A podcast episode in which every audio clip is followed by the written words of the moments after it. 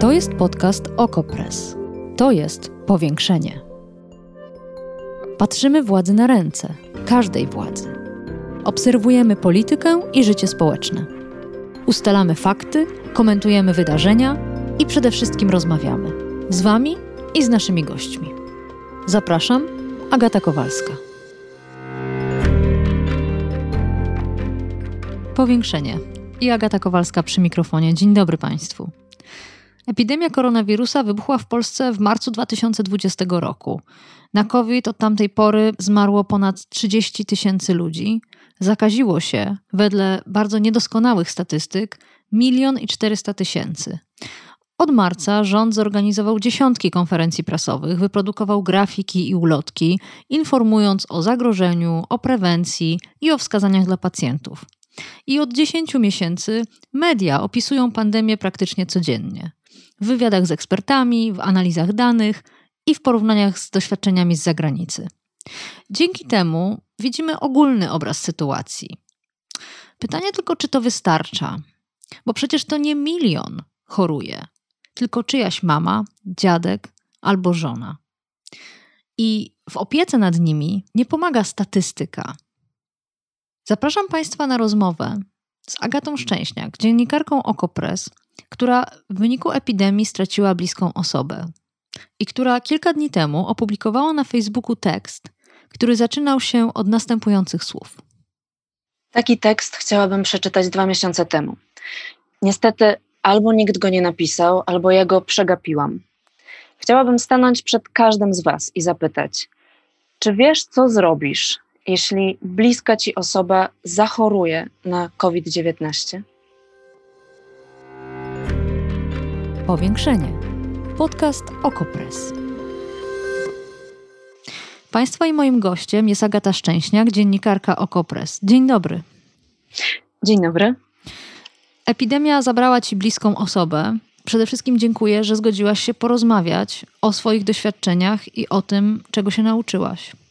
Dziękuję za zaproszenie, dziękuję, że tu jestem. To pewnie nie będzie dla mnie łatwa rozmowa, ale bardzo bym chciała, żeby ona komuś pomogła i, i dlatego zdecydowałam się porozmawiać. Zastanawiam się, na ile przydatne okazały się te wspomniane przeze mnie informacje instytucji rządowych albo doniesienia medialne. Czy ty sama wiedziałaś cokolwiek, zanim ta choroba pojawiła się w twojej rodzinie? Przede wszystkim wiedziałam o bardzo wielu ważnych, ale bardzo mało przydatnych rzeczach, bardzo mało przydatnych w sytuacji, kiedy ktoś obok zachoruje. Czyli znałam statystyki, te, o których mówiłaś przed chwilą. Znałam liczbę zgonów, dziś nie mówię o zgonach, mówię o zmarłych osobach. Znałam liczbę zajętych respiratorów, dziś nie mówię o liczbie respiratorów, tylko osób pod respiratorami. E, wiedziałam o branżach zamykanych, o dyskusjach wszystkich wokół tego i tak dalej. E, poza tym znałam takie podstawowe objawy, czyli wiedziałam, że alarmująca jest wysoka gorączka powyżej 38 stopni, kaszel, duszności, utrata węchu i smaku. To takie podstawowe rzeczy, które chyba wszyscy w tej chwili wiemy. A czy wiedziałaś coś o wsparciu medycznym, farmakologicznym, sprzętowym, lekarskim, pielęgniarskim? No, moja perspektywa była po pierwsze perspektywą dziennikarki, a po drugie osoby zainteresowanej bardzo mocno tym, co dzieje się w kraju. Czyli ja wiedziałam o tym, jak nie działają szpitale, że brakuje pielęgniarek, że karetki nie dojeżdżają do szpitali, że stoją w bardzo długich kolejkach, że brakuje respiratorów. Z takich kwestii sprzętowych wiedziałam, że trzeba mieć w domu pulsoksymetr.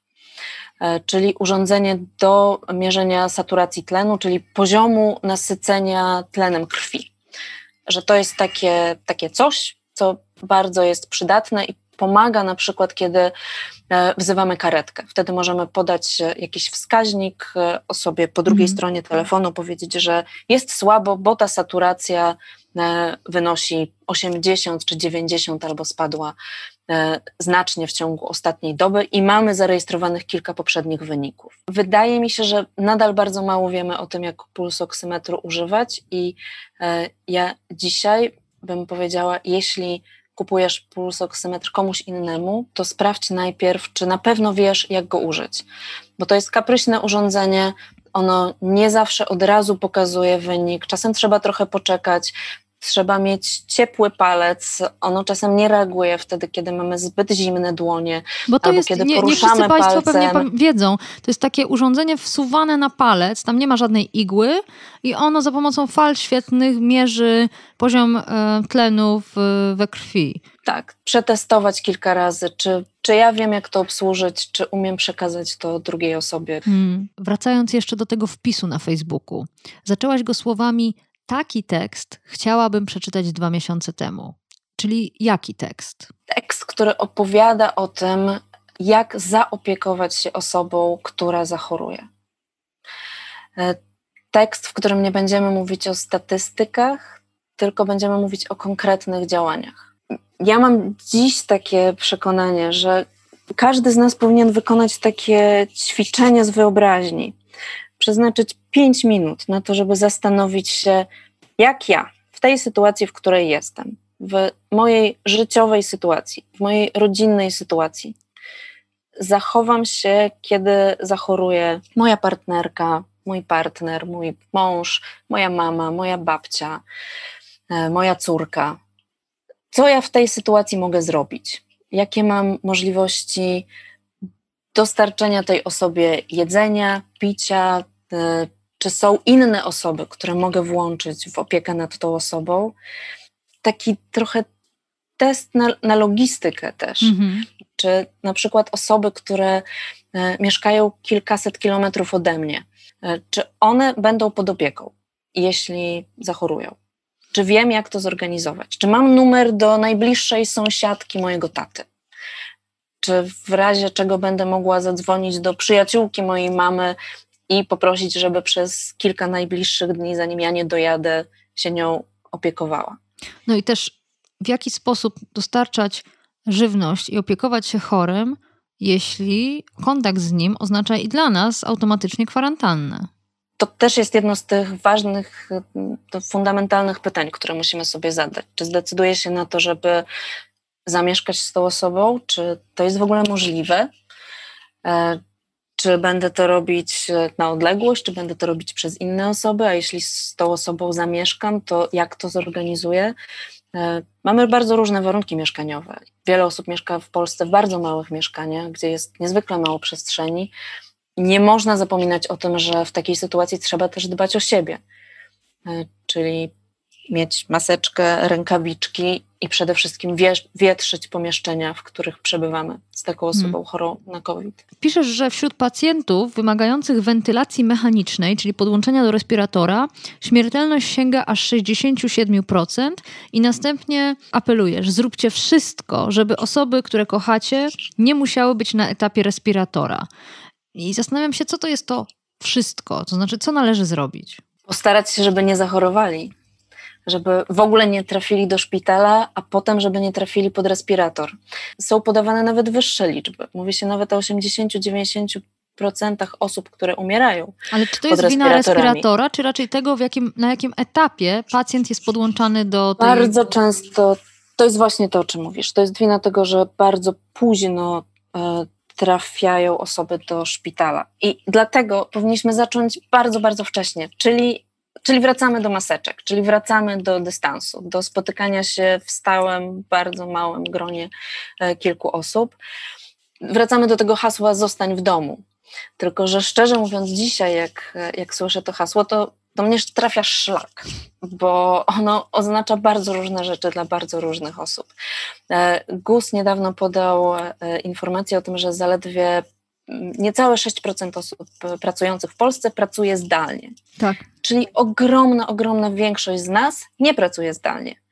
E, pracuje w towarzystwie innych ludzi, pracuje na zewnątrz, pracuje w małych pomieszczeniach, pracuje w towarzystwie osób, które nie przestrzegają reżimu sanitarnego, które nie noszą maseczek, z różnych powodów nie chcą ich nosić. Dzisiaj bym bardzo się zastanowiła, czy mogę coś zrobić, żeby pomóc moim bliskim osobom, które muszą pracować na zewnątrz, które nie mogą pracować zdalnie, e, żeby im pomóc się izolować. Zwłaszcza jeśli chodzi o mężczyzn powyżej 60 roku życia i zwłaszcza z chorobami współistniejącymi. czy można negocjować z pracodawcą? Być może można negocjować z ich kolegami z pracy, żeby jednak nosili maseczki, żeby jednak zadbali o te osoby spośród e, nich, które są bardziej zagrożone. W skrajnym przypadku można się posłużyć e, kodeksem pracy. Jest artykuł 210, który mówi o tym, że możemy nie pracować, jeśli warunki pracy zagrażają naszemu bezpieczeństwu, życiu i zdrowiu. Szczerze mówiąc, nie wyobrażam sobie wielu osób, które skorzystają z tego z obawy przed utratą tak pracy. Jest. Rozumiem, że tutaj jest ta walka między przetrwaniem tak. ekonomicznym tak. a e, medycznym. Co powinna wiedzieć rodzina, jeśli chory pozostaje w domu? Chorzy na COVID, mówię o tych cięższych przypadkach, są bardzo, bardzo słabi i bardzo szybko słabną. O tym opowiada bardzo wiele osób. Nagle ogarnęła mnie skrajna słabość. Nie jestem w stanie wstawać z łóżka, nie jestem w stanie przejść do drugiego pomieszczenia. E, tylko czytając te historie, wydaje mi się, że dość rzadko zadajemy sobie pytanie: OK, i co wtedy? No właśnie. I co ja mam zrobić w takiej sytuacji? Tu odpowiedzi udzielają lekarze, też lekarze, lekarki, zwłaszcza które pisały pod moim wpisem. Pierwsza rzecz jest taka, że taka osoba powinna leżeć, powinna pozostawać nieruchoma, powinna się jak najmniej poruszać, jak najwięcej odpoczywać, jak najwięcej spać. I dlatego też jest potrzebna druga osoba, która będzie się nią opiekowała. Dlatego też niektórzy mówią, że nawet na etapie choroby w domu należałoby mieć e, kaczkę do oddawania moczu, mhm. bo czasem przejście do łazienki może być e, ogromnym problemem. Mhm. Jeśli chodzi o leżenie, to też jest ważne, żeby nie leżeć na wznak, tylko leżeć na boku, bo leżenie na wznak, czyli na plecach, pogarsza problemy z oddychaniem. No proszę. E, jeśli chodzi o jedzenie, picie, bardzo często te osoby z COVID-em mają problemy z jedzeniem i piciem, ponieważ mają różne zaburzenia węchu smaku. Niektóre nie czują nic, niektóre czują e, różne smaki w jakiś wykoślawiony zupełnie sposób, ale też nie są w stanie po prostu jeść. Więc trzeba im dostarczać e, mm, wartości odżywcze w jakiś inny sposób. Do tego służą przede wszystkim elektrolity. Można je kupić w saszetkach w aptece.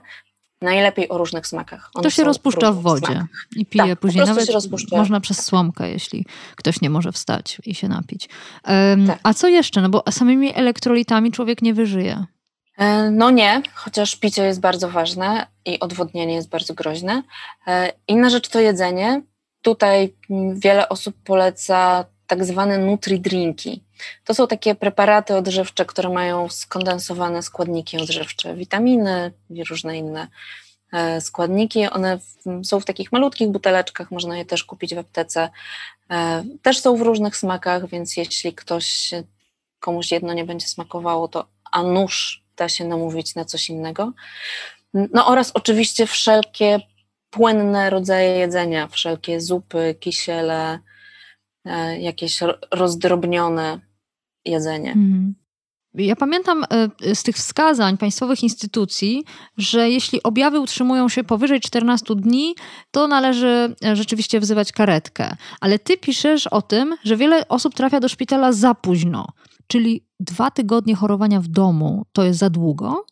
Ja bym powiedziała, że tak i to nie tylko ja, ale ostatnio czytałam wypowiedź profesora Grzesiowskiego, powszechnie szanowanego, znanego lekarza, e, który mówił wręcz o pięciu dniach.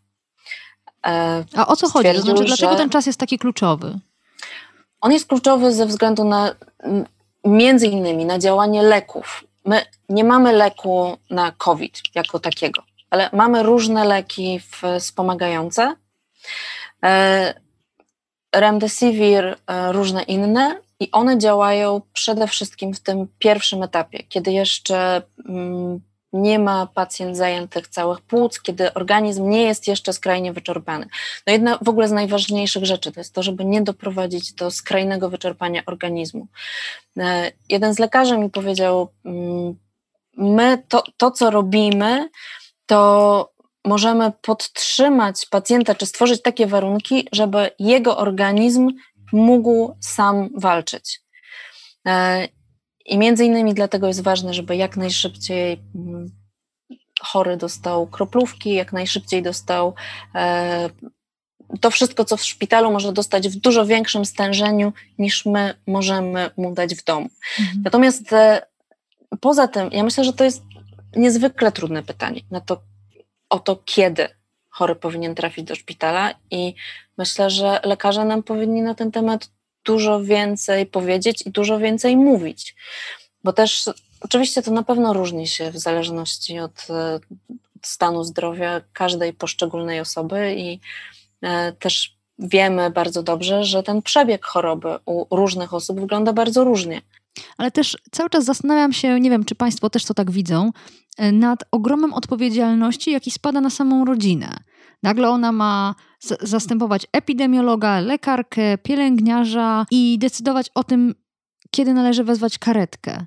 To jest ogromny ciężar, na który nikt z nas nie został przygotowany. E, tak, nie jest. Ja też nie byłam. I mm, o, oczywiście jest tak, że ostateczne decyzje powinni podejmować lekarze, ale też wiemy, jak wygląda nasza sytuacja w tej chwili, jak wygląda nasz system opieki zdrowotnej. Yy, czytałam relację mężczyzny, który zachorował na COVID i miał takiego można powiedzieć, pecha, że nigdy wcześniej nie był w polskim szpitalu. Najbardziej zszokowało go i największy dyskomfort sprawiało mu to, że nagle musiał się odnaleźć w warunkach polskiego szpitala. To jest y, braku papieru toaletowego, braku wody do picia, y, braku odpowiednich posiłków y, i tak dalej.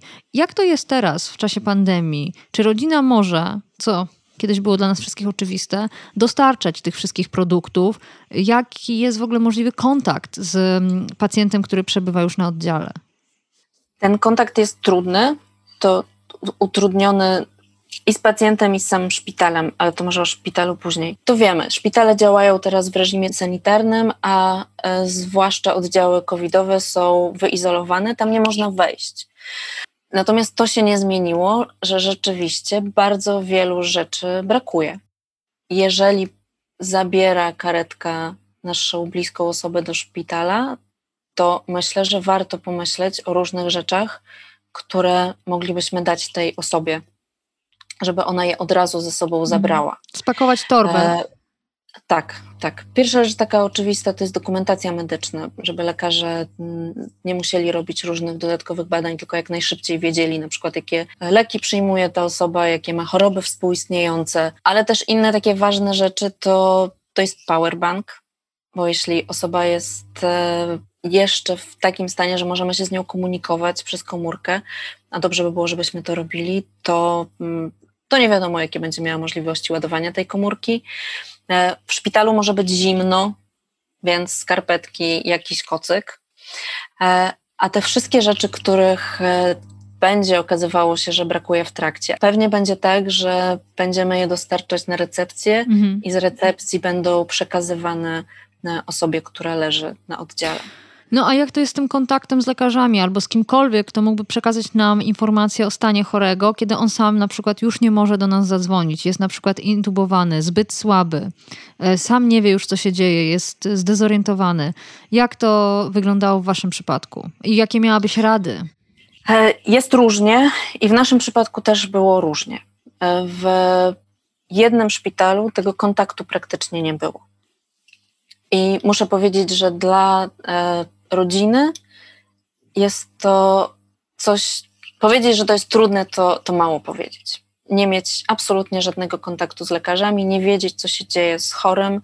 E, to, to jest sytuacja niebywałego stresu, no, coś trudnego do opowiedzenia. Lekarze tłumaczą, e, że, są, że jest ich bardzo mało, że są niezwykle zajęci, że nie są w stanie przekazywać informacji o pacjentach. E, i że nie powinniśmy się tego domagać, tylko zrozumieć sytuację. Mi jest bardzo trudno zrozumieć taką sytuację, kiedy nie wiem, co się dzieje z najbliższą mi osobą, która leży na oddziale. Mnie się wydaje, że to jest kwestia tego, że od bardzo wielu lat nie myśleliśmy o tym systemowo, jak, jako system opieki zdrowotnej, nad tym, że, e, że kiedy choruje jedna osoba, to poniekąd choruje cały krąg jego bliskich osób, czy jej bliskich osób. I, e, i informacja, przekazywanie informacji tego w jakim stanie jest ta osoba, e, czy jest lepiej, czy jest gorzej, czy można coś jeszcze zrobić z zewnątrz. E, no, że to jest niezwykle ważne. I nie zadbaliśmy o tę komunikację, i teraz rzeczywiście w wielu przypadkach jest to tak dramatyczne, że ja słyszałam o historiach, kiedy ktoś odwoził osobę do szpitala, czy zabierała ją karetkę, i dopiero po kilku dniach dostawał informację, że ta osoba nie żyje. Ale znam też inne przypadki, kiedy na przykład szpital ustala, że to jest ta jedna godzina czy dwie godziny, kiedy się komunikujemy z rodzinami pacjentów i wtedy odbieramy telefony i wtedy mówimy, e, co się dzieje.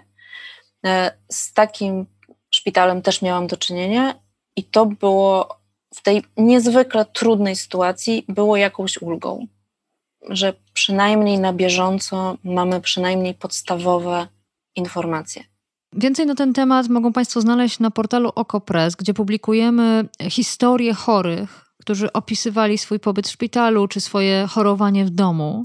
Mogą Państwo też oczywiście znaleźć wpis Agaty Szczęśniak na Facebooku i komentarze pod nim, gdzie wiele osób, w tym lekarzy, podpowiada, jak zajmować się chorym yy, i jak zajmować się sobą yy, w czasie choroby. Może właśnie o tym na koniec mogłabyś jeszcze powiedzieć. Czy masz jakieś sprawdzone metody na to, e, żeby nie zamienić się w cień samego chorego. O dwóch ważnych sprawach chciałam powiedzieć. Nie, nie, nie, tylko o sobie, ale jeszcze o chorej, chorej osobie. Bo to, o czym nie wspomniałyśmy, to że COVID ma ogromny wpływ na to, jak funkcjonuje mózg. Ta gorączka covidowa, ona, o tym opowiadają lekarze, ona niszczy synapsy, rozbija połączenia nerwowe w mózgu. O, tym też pisaliśmy na portalu Okopres. E, I dlatego jest niezwykle ważne, żeby z chorującą osobą rozmawiać e, w bardzo pozytywny sposób. Wiem, jak to brzmi. Ja, ja na przykład jestem osobą, która ma dość duży dystans do wszelkich tekstów i mówienia o pozytywnym myśleniu, e, takich zaleceń, ach, szukaj pozytywnych stron we wszystkim i tak dalej.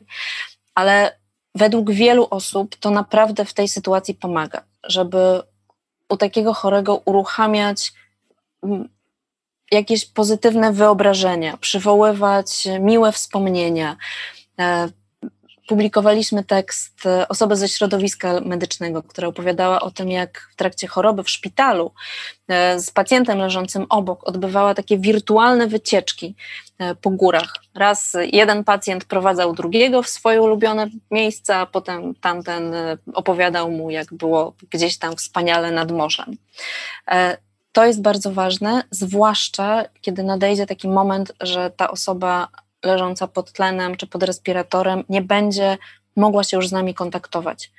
Żeby ona cały czas miała poczucie, że ktoś tam jest, ktoś na nią czeka, ktoś ją kocha, e, że ktoś jest blisko, mimo że jest daleko. Mhm. I to jest jedna bardzo ważna sprawa. Druga to my, opiekujący się taką osobą, też nie możemy zostawić sami siebie. I mnie się wydaje, że tu jest bardzo ważne, żebyśmy mieli jeszcze jedną osobę, która będzie wspierała nas, czyli kogoś, kto wspiera opiekuna, przed kim możemy się wygadać, wypłakać, e, kto będzie mm, mm, no, zaakceptuje to, że jesteśmy w gorszym stanie. To jest ogromny stres, to bardzo wiele kosztuje. Też e, prawdopodobnie wypadniemy na pewien czas z życia, nie zrobimy tyle, co dotąd, nie ogarniemy wszystkich innych spraw. Więc to zrozumienie od przynajmniej jakiejś jednej osoby wydaje mi się niezwykle ważne. Gościem powiększenia była Agata Szczęśniak, której bardzo dziękuję za podzielenie się trudnymi doświadczeniami swoimi i swojej rodziny. I Państwa też zapraszam do kontaktu. Powiększenie małpaoko.press. Proszę pisać nie tylko o chorowaniu, nie tylko o opiece nad chorymi, ale o wszystkim, co dla Państwa jest ważne. Może będzie to temat następnego podcastu. Powiększenie małpa oko.press. Do usłyszenia, mówiła Agata Kowalska. Powiększenie. Podcast OkoPress. Prowadzenie Agata Kowalska. Realizacja Maciej Żulczyk. Podcast znajdziesz na stronie OkoPress i w Twojej ulubionej aplikacji do podcastów. Redakcja Okopres działa od 2016 roku. Jesteśmy obywatelskim narzędziem kontroli władzy, obecnej i każdej następnej. Chcesz wiedzieć więcej? Zajrzyj na Okopres.